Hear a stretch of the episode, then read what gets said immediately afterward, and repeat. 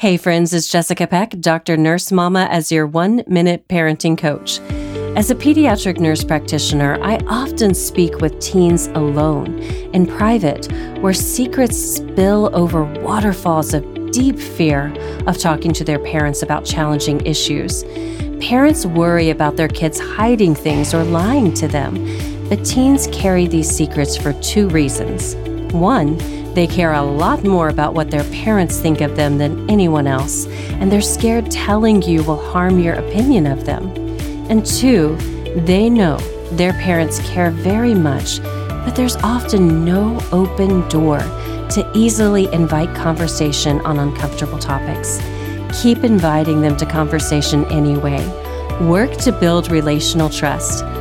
Don't give up. I'll see you on the Dr. Nurse Mama podcast here on American Family Radio.